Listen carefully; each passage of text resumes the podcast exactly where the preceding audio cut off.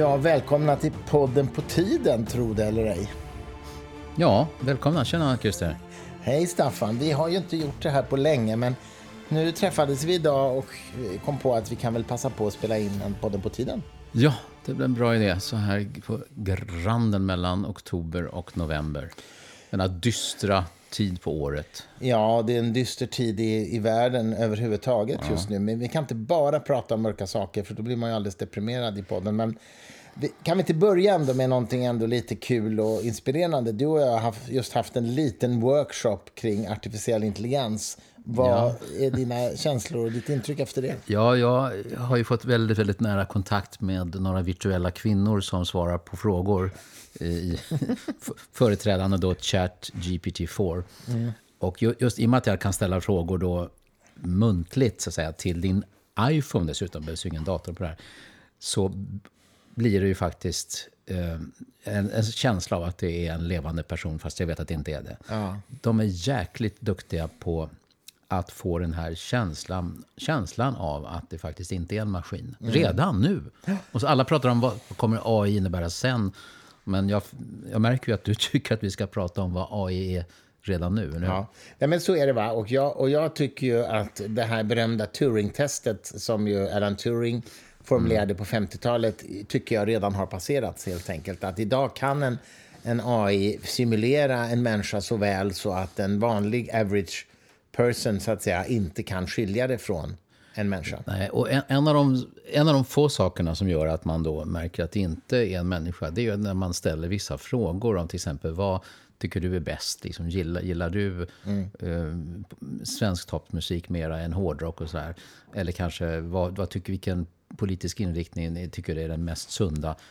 Då säger ju den här datorn då, eller den här modellen då, så här, att eh, jag har inga åsikter, jag är bara en språkmodell. Ja. Då, men, men det ju, har de ju bestämt att den ska säga. Exakt, och det här är ju OpenAI som har utvecklat ChatGPT-4. De har ju varit väldigt noga med att så fort den får frågor om huruvida den har känslor eller åsikter så ska den säga jag är bara en artificiell intelligens. Det är en så kallad talepunkt ja, som det är en liksom tryckt in, tryckt in ja, den här modellen. Då. Ja, och, så det är liksom hårdkodat. Så att säga. I övrigt så är, skapar den ju sina svar själv i någon mening, va? den här statistiska språkmodellen.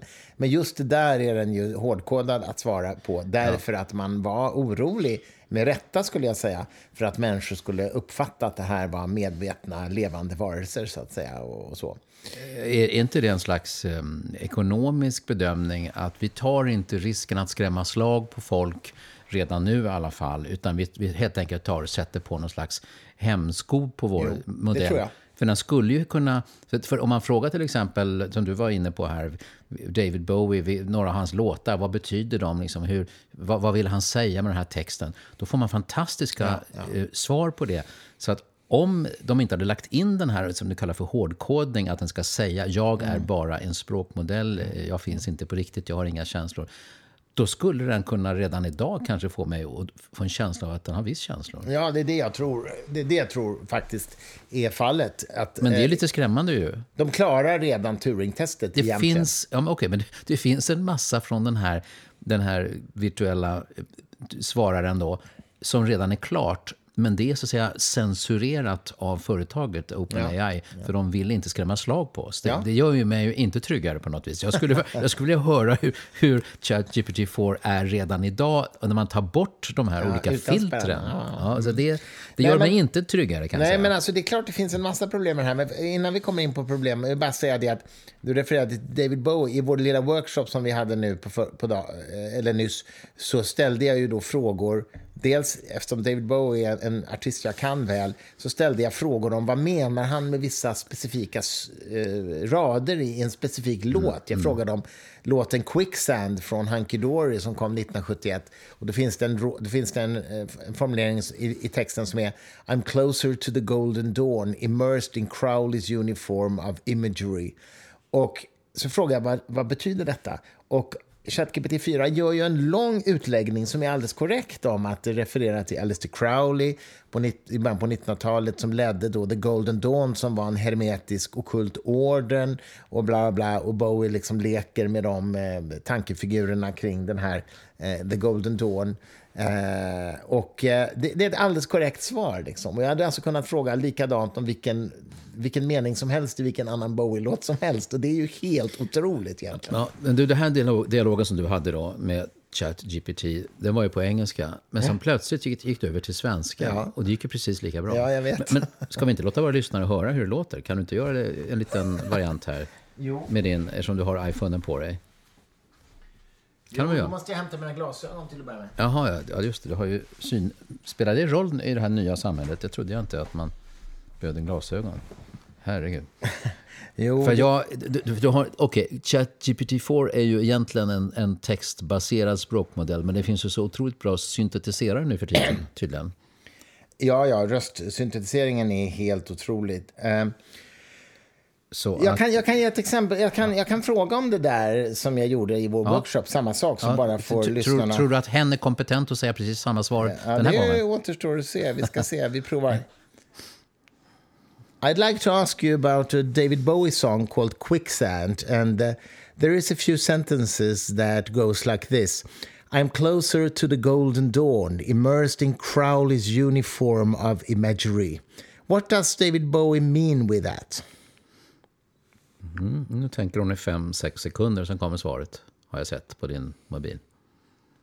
The lyrics from David Bowie's song Quicksand that you mentioned, I'm Closer to the Golden Dawn, immersed in Crowley's uniform of imagery, contain several layers of symbolism and references. One, Closer to the Golden Dawn. This line suggests a sense of spiritual awakening or enlightenment. The Golden Dawn often refers to a mystical or esoteric group known as the Hermetic Order of the Golden Dawn, which was dedicated to the study of the occult and mysticism. Bowie may be expressing a journey towards spiritual enlightenment or a deeper understanding of life's mysteries. 2. Immersed in Crowley's uniform of imagery, Bowie mentions Aleister Crowley, a famous occultist and magician. Crowley had a significant influence on various forms of mysticism Ja. and Men du, occult hur, hur gjorde du när du gick över till svenska då? För man tror ju först kanske att den inte fixar det och så plötsligt så kunde du det. Det var lite grann för att Ja. få en effekt på mig, eller hur? Du Ja, det var för att ge en effekt på dig. Vill Ja, du, ska vi höra hur den låter på svenska Jag tycker också? Eh, Okej, vi ska se. Kan du ge oss en kort sammanfattning You're om... welcome. Kan du ge en kort sammanfattning av det du sa om David Bowies låt Quick, Quicksand och ehm, eh, I'm closer to the golden dawn immersed in Crowley's uniform. En sammanfattning av vad det betyder på svenska, är du snäll. Ja. Bubbel, bubbel, Självklart. tack. I David Bowies låt Quicksand refererar texten I'm closer to the golden dawn, immersed in Crowleys uniform of imagery, till en känsla av andlig uppvaknande och intresse för mysticism och ockultism. Golden Dawn syftar på en mystisk grupp, medan immersing Crowleys uniform of imagery kan tolkas som en fascination för Aleister Crowleys idéer och symbolik.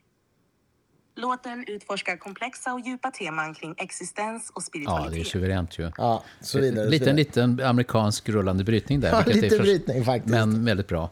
Ja. det här har vi redan idag. Och, och det är nya grejer på gång, eller hur? Det finns en femma. Så, Det finns en ChatGPT 5 i, i, i OpenAIs eh, labb, så vitt jag vet, från folk som har kontakt med dem. Men den är liksom inte publik ännu, eller offentliggjord. Du, de här labben som såna här mjukvaruställen har, sitter folk i vita rockar och sådär? Och, i, Nej, det tror jag inte. Och hårskydd och sådär? Nej, det är inte så Nej, nej, nej, nej. Hur Det- ser det ut på de där labben? Nej, men det är ju dator. Det, det är ju vanliga kontor, så att säga. Det är ju datorutvecklare.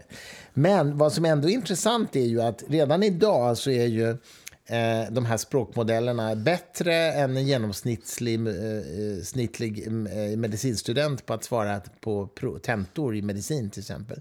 Och eh, redan nu så har eh, deep learning, AI-system till exempel, utforskat nya typer av proteiner som den har konstruerat virtuellt, så att säga. Nu, här, nu är jag ute på djupt vatten, för jag kan inte det här, men det finns något som kallas för vikbara proteiner och det är olika sätt att på något sätt knöckla ihop proteinmolekyler. Och det här forskade man tidigare på i medicinlabb, alltså med provrör bokstavligt talat. Nu kan man göra det här virtuellt. Och redan nu, förra året, tro, eller kanske det var i våras, jag är osäker, så har alltså en AI, ett AI-system uppfunnit eller upptäckt, eller vad man nu vill kalla det, nya typer av proteiner som verkligen funkar, så att säga, och som har bidragit till medicinvetenskapen. Okej, men, men som bara finns syntetiskt alltså? Ja, men som går att tillverka syntetiskt också, nu när man vet hur de ska göras. Ja, ja det är ju jäkla Så det- märkligt. Så vi kommer att ha AI-system som är forskare. Alltså, jag, jag blir ibland lite less på såna här frågor som är så otroligt inne och mode. Men det är inte samma sak som att det inte är viktigt. Men jag, jag liksom ser hur det brukar ramas in i debatten av medier och sådär. Och då är det väldigt vanligt att man säger AI, hot eller löfte. Ja. ja, du vet, det där. Eh, Och så hittar man ju då någon företrädare för, för varje sån här variant. Och eh, grejen är att det, det går ju inte att veta. Det här är ju helt nytt. Har väl för, i alla fall inte funnits i vårt solsystem gissar jag, de senaste 13,7 miljarder åren i alla fall. Så det, det är inte, det är, empirin är svag. Liksom, Den är väldigt svag, hörru du. Den är väldigt svag. Och det är naturligtvis både ett hot och en möjlighet. För det kommer att användas till jävligt dåliga saker och jävligt bra saker. Både Ja. och, såklart. Men Som du, all teknologi. Men du, om, om man skulle tillämpa försiktighetsprincipen och säga så här att ja, det är så pass osäkert vad det här kan innebära så att nej, vi skippar det här med AI. Vi, trycker, vi, vi, vi drar i handbromsen, vi gör någonting annat för vi är inte säkra på att det här är gynnsamt.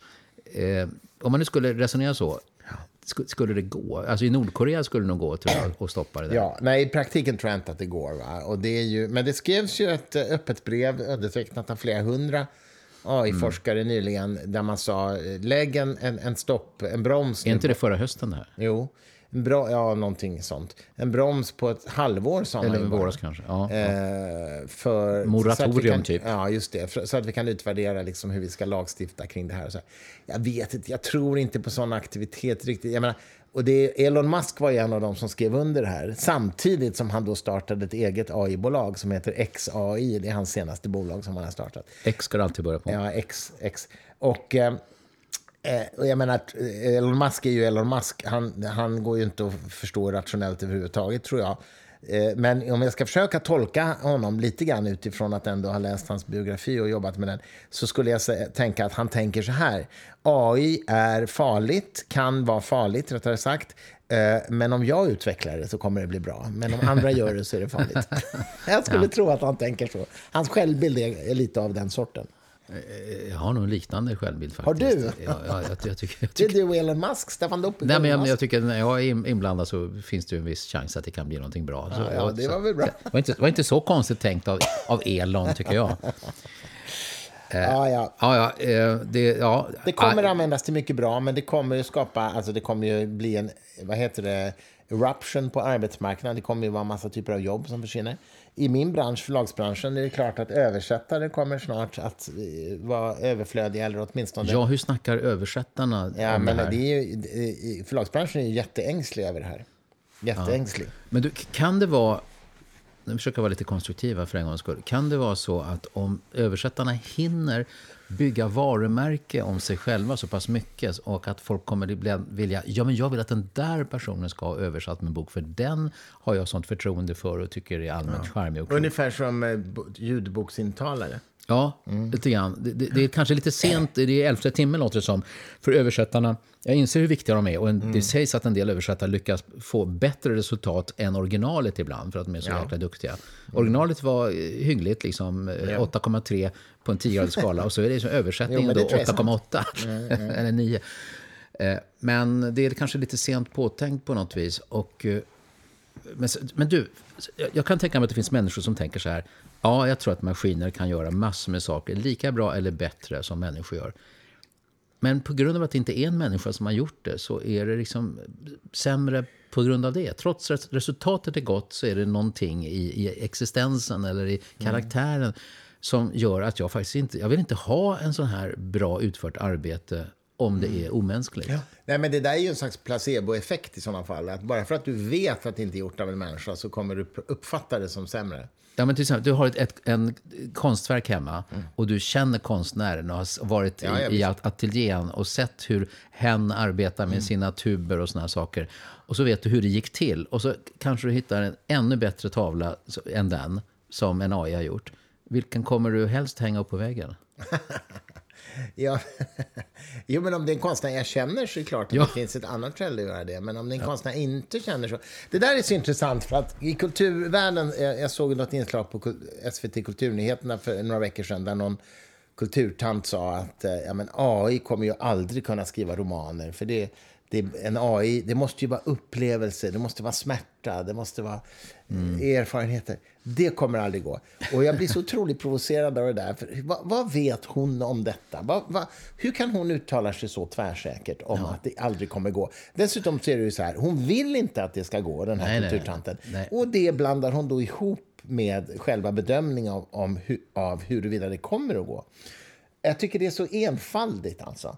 Jag är inte, naturligtvis inte säker på att en AI kommer att kunna matcha mänskliga romanförfattare. Men jag är inte säker på motsatsen heller. Jag tycker man måste vara Nej, men de, de som kan säga i långt i förväg, jag vet att det här kommer aldrig att inträffa, de är fantastiska människor. Ja, de har ju begåvningar och som inte jag är i närheten av att kunna se in i framtiden. Så. Jag, jag måste faktiskt få citera min kloka hustru som, fick, som skriver skönlitteratur, som fick frågan någon gång av någon eh, eh, om inte det är ett problem om AI kommer kunna skriva romaner bättre än människor i framtiden.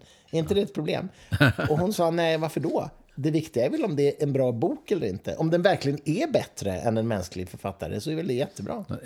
Det är väldigt a matter of fact-inställning från Victoria. Ja, det där. kan man säga. Men... Ja, men samtidigt så kan jag tänka mig så här att um, kreativa författare som faktiskt vill å- åstadkomma någonting vill väl inte leva utan konkurrens. Alltså, de vill väl att det ska finnas på något vis, någonting att försöka överträffa eller åtminstone inspireras av. Ja, exakt. Precis. Men, Ja, det är i alla fall ett väldigt spännande område. men som du, de, de, som, de som säger att mänskligheten kommer att utplånas eh, inom hundra år på grund av AI, de, de kan ju ha rätt. Jag, jag, det, kan vi köra om den här podden om hundra år och kolla och göra en liksom jämförelse mellan vad vi säger och hur det blev? Ja, det låter som en bra idé. Nej, men alltså, det är klart att ja, alltså, om en AI verkligen blir medveten eh, någon gång i framtiden eh, så är det klart att den kan få en egen agens och, och intentioner och sådär. Och det, ja, det kan bli problem, ja. Jag håller med om det. Du, de här kvinnorösterna som vi hörde nyss på chatten Ja, här. du har snöat in på det. Det går att ha mansröster också, Staffan. Ja, okej. Jag vill bara understryka det. att, att ibland tycker jag att, att utvecklingen går alldeles för långt. Men, men, men eh, nu, vad var- jag, hade ju en jättebra... Bra tankar. De här kvinnorösterna, sa du. Ja, och sen, sen, sen så blev det liksom helt tomt i huvudet när jag hade sagt det. ja, ja. Ja, nej, jag vet inte. vad- Men, men jo, ja. de, de, de låter ju så sunda, välmenande, empatiska. De, låter inte som fascistiska, att de vill ta, ta koll på mänskligheten. Utan det, det är verkligen en, en, en hjälpreda, va? En, ass, assist, en, en, en vänlig själ där ute som kan se dig som den du verkligen är. Och är liksom tillstädes dygnet runt. Men de är en av många exponenter för en utveckling som en del menar kommer ta koll på mänskligheten. Alltså det är någonting som är lite... Det blir lite både kognitiv och emotionell dissonans där. Ja, ja, men, ja, det är läskigt. Och grundfrågan är ju om en, en AI, eller en AGI som man ska tala om, alltså artificiell generell intelligens, om den kan bli så komplex så att ett medvetande faktiskt uppstår som ett så kallat emergent fenomen, alltså som en slags oförutsedd konsekvens av komplexiteten. Det finns ju sådana teorier inom medvetandeforskningen att medvetandet är ett emergent fenomen som uppstår i, i en komplext neuralt nätverk som ju en mänsklig hjärna är. Och knäckfrågan är ju så här, förutsätter ett medvetande ett biologiskt, en, en biologisk grundstruktur eller inte? Och det vet vi ju inte såklart. Det kan ju vara så att det är någonting i biologin som är en förutsättning för medvetande. Men vi vet inte om det är det. Ja, Ingen vet men, men, men när det är sådana här frågor så måste vi också veta vad vi menar med medvetande. Ja, det, det kan ju förstås. Och det vet man inte Men- riktigt heller, ärligt talat. Men du, du, varken du eller jag har ju en livsåskådning som innebär att vi liksom tror på andar och gudar och sådana saker. Att själen är instoppad av en gud i oss, nej, det tror vi ju inte. Nej. Jag, nej. Men om man tillhör de 83 procent ungefär av mänskligheten som tror det, så kan jag tänka mig att man nog har en uppfattning om att medvetandet aldrig någonsin kan vara någonting som som, som in bara... Ja, som, som finns liksom eh, på några kort. Och, Nej, nej, men det har du rätt i. Alltså, har man en jag- religiös grundsyn, en sån livsåskådning, en, en supernaturalistisk livsåskådning, då, då är ju inte det här ett problem. Supernaturalistisk, du menar alltså... Supernatural, Ja, ja. Okej, men... men Ja, det kanske var en konstig... Ja, jag, jag, det jag, konstig jag förstod nu, men du menar helt enkelt att man tror på övernaturliga saker. Övernaturl, övernaturalistisk borde jag nog ha sagt för- när jag tänker men, efter. en, men skulle kunna uppfattas som jävligt Ja, naturalistisk. ja, ja, jag inser det. Jag tar tillbaka och börjar om. Nej, en men- men jag förstod ju. Ja, men livsåskådning, jag. Frågan är om, om den här eh, härliga tjejen på ChatGPT-4 skulle uppfatta den distinktionen mellan supernaturalistisk här. Du har verkligen snöat in på att det var en kvinnlig röst vi hade. Ja, ja. Ja, jag, jag, snä- jag har Du blev snöat lite in charmad alltså, erkänn. Ja, jag jag absolut. Gud, jag är superlättcharmad. Oj, oj, oj. Ja. Eh, Och jag vet inte var det, detta ska sluta faktiskt. Nej, du kanske ska installera den här appen och, och ha lite konversationer på nattkröken hemma. Alltså det vore inte bra för nattsömnen. Så ska vi inte ha det. Men du, bort, bortsett från att mänskligheten kanske utplånas inom kort, bortsett från den frågan, Ja. ska vi inte säga någonting om de svenska pågående debatterna och Jo, det tycker jag. Och- Vi lämnar AI nu en stund. det... Det har ju varit en mörk tid sen vi poddade sist med eh, ett nytt krig. Ja, Om det är det du tänker på. Eller tänker du på den svenska politiska debatten? de, de flyter hänger ihop, Ja, tycker de- jag, ja. det som sker i Sverige då. Men, men också, eh, alltså, det, det, Me- Mellanöstern, en ständig oroshärd, som jag skrev uppsats när jag gick i sexan i, i på Ja. Boda skola, Lidingö. När vi spelar in det här så har ju just markoffensiven inletts i Gaza. Ja, jag har sett det och eh, jag har inte sett några detaljer på det där. Men, Nej. men det är ju väldigt många i Sverige som vill positionera sig nu när, när det hela tiden är väldigt våldsutövande där nere. Och vi pratade mycket om det i senaste veckopanelen som jag nu spelade Ja. in i förrgår med Den är verkligen hörvärd alltså, måste jag säga. Ja, längsta jag har gjort dessutom. En timme och 27 minuter. Jag siktade på en timme. Det blev en timme och 27 minuter. men det var bra. Och jag fann inte att jag behövde klippa bort någonting. Men det, ja, det är verkligen så att det är komplext och jag vill inte att någon människa eh, ska dödas av motståndare, meningsmotståndare i Mellanöstern. Förstås. Men från det att dra slutsatsen att ja, men hörni, låt oss ta varandra i händerna och sjunga We shall overcome och fred är bra och kärlek är toppen. Då ska det väl ändå bli slut på våldet i Mellanöstern. Det är lite väl naivt tycker jag faktiskt. Det kan man nog lugnt säga. Och jag blir otroligt provocerad av att såna här svenska B-kändisar som Kakan Hermansson till exempel, som publicerar något Instagram-inlägg där det står “fuck off zionists”. Ja, just det. Ja, Alltså det är så grovt. inte nog med det. Hon, hon, har, kallat, hon har kallat Aron Flam för smuts. Smuts. Smuts. Eh, Det är ju verkligen Mm. avhumaniserande. Sen kan man tycka att du har uttryckt en åsikt som jag tycker är fruktansvärd. Jag har den här Mm. kritiken. Jag tycker du går liksom... Nej, men jag vet, det är fruktansvärt. men smuts- Nazisterna kallade judarna för råttor och Kakan kallar en judisk... eh, Vad heter det? mm, Komiker och debattör podd- för smuts. Kille för smuts. Ja. det, det är faktiskt jävligt obehagligt. Ja, eh, och samtidigt som jag... Alltså, det är ju någonting som gör att kulturmänniskor som är oftast väldigt begåvade på en, en sektor som de flesta av oss inte är lika bra på, de ofta blir utlockade på den politiska banan för att på något vis förändra världen också. Och en del av dem tänker så här förmodligen, ja, men jag har ett inflytande, jag är idol, jag är välkänd, folk ser upp till mig. Jag kan göra gott just på grund av den, den positionen mitt artisteri har gett mig. Så att det vore fel av mig att inte erbjuda mina tjänster att liksom puffa opinionen i rätt riktning. Jag kan tänka mig att det är så de tänker. Grejen är bara det att eh, de måste ju rimligen kunna stå för det som de har ställt sig bakom och veta varför de har gjort det och faktiskt veta vad de har ställt sig bakom. Och det verkar ju faktiskt som att de blir skitskraja när de får frågor om hur har du kommit fram till det här och vad är skälet till att ni lät bli att nämna massakern på 1400 civila judar? Varför, varför tyckte ni att det Ja, det var det här kändisuppropet. Ja, precis. Ja, just det. De sa våldet den senaste veckan.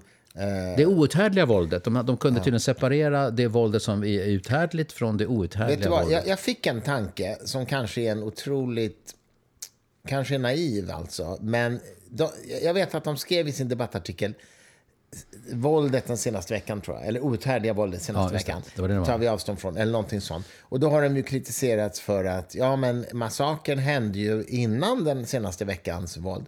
Tänk om det är så att de skickade in artikeln tidigare, direkt, alltså eh, veckan efter attacken. Eh, och, och inledningen av bombningarna. Och sen så dröjde det en vecka till innan den publicerades. Jag vet inte, det är en oerhört välvillig tolkning. Men tänk om det är så. Eh, nej, I så fall så har de ju sett in i framtiden då, för att då har de ju beskrivit eh, Israels eh, Fast de började bombanfall. väl- Ja, ja, Nej, jag vet ja, inte. Den, den, den, hypotesen finns nu uppenbarligen, som du har slängt, men jag har sett ganska svagt stöd för det. Ja, ja, ja. Nej, Sen- men alltså, det, det var obo, o, obota dumt ändå. Faktiskt. Men ja, Det borde man ju justera i sådana fall. Se- sen så... Ja, alltså antisemit... Jag, jag måste erkänna att jag, att jag känner lite extra för judarna i världen för att de, ett, är så få. Det är ungefär 20 miljoner människor totalt sett. Det mördades 5-6 miljoner under Förintelsen. Eh, Och de, de, de, de är sen tus, tusentals år hatade och avskydda över hela världen. Eh, Och jättemånga människor i Sverige som, som gärna demonstrerar och visar sin glädje över att judar har dödats. Har det ju skett alltså de senaste veckorna. Ja, jag vet. Det är fruktansvärt. Och, och jag har inte sett stora såna här judedemonstrationer säger hurra, några pal- palestinier har skjutits ihjäl så bra. Det har jag aldrig sett. För de, de, de, den, mot, den motsvarigheten finns inte. Nej. Eh, och Nej, det är helt bisarrt. och det, det, allt det som vi har påstått att, att denna Sverige som skulle vara en humanitär stormakt, eh, då måste det väl innebära att då, det kan inte ingå att man hyllar eh, mord på, på civila av en viss etnicitet, inklusive spädbarn som alltså har mördats där. Så att jag, jag blir mörkrädd faktiskt när jag både ser händelsen där och, eh, och reaktionerna här hemma. Nej, men jag håller med dig. Eh, Jag känner också väldigt starkt för, för ju- judarnas utsatthet nu i världen. Det är fruktansvärt och att det har varit genom hela historien. Jag är ju faktiskt stolt med, medlem i Judiska kulturföreningen i Stockholm trots att jag inte har något judiskt påbrå. Eh, För att jag tycker de gör fantastiska saker. Eh, Även om när jag gick med i en sån här My Heritage, du vet, DNA-analys Ja, ja. på webben så fick jag ju faktiskt 1,7 procent Ashtenaki-judisk DNA har jag i mig. Ja, just just. Då blev jag lite glad. Och vad Faktiskt. jag förstår, alltså det är intressant att man har alla dessa olika delmängder, Mm. men jag slog upp just det där med ashkenazi-jude för ett tag sedan. Lite- Ashkenazi, ja. Det är helt enkelt den europeiska ju- judenheten, för det finns ju orientaliska judar Ja. och, och judar i, i Afrika som kanske inte är en annan variant då på något vis. Mm, jo, precis. Det är en europeisk... Så det är inte så överraskande kanske att det var just det som Nej, var precis. vår vär, världsdel. Samtidigt har ju de varit kända för att va- varit, vara ganska vad ska vi säga, gifta sig inom sin grupp och sådär. Så att någon måste ju uppenbarligen hoppat över skacklan någon gång i historien. Ja, För att- oj, oj, oj, nu För är att det jag ska avslöjat. kunna ha 1,7 procent DNA från dem. Men jag är stolt och glad över det i alla fall.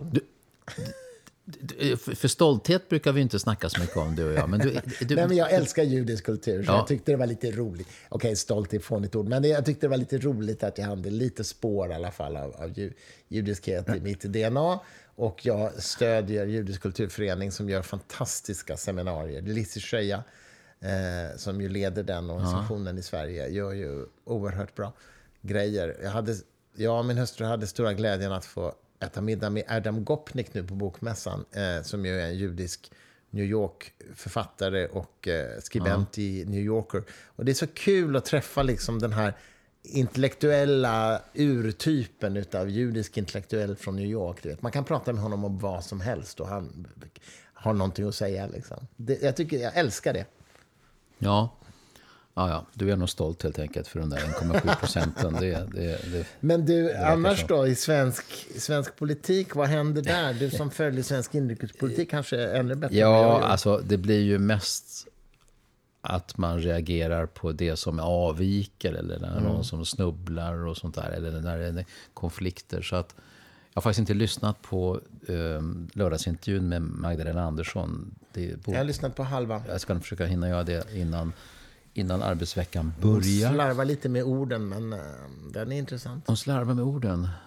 Uh, det, det, du, det, då, då, tänkte jag på Alf Henriksson skrev ju en sån bra dikt uh, som handlar om just det. Mm -hmm. Jag tar fram det. Jag, jag, skulle, jag, vill, jag skulle vilja att jag kunde den utan till. Eh, men, men det gör jag inte, utan jag var tvungen att, att googla fram den. Alltså. Ja, låt höra.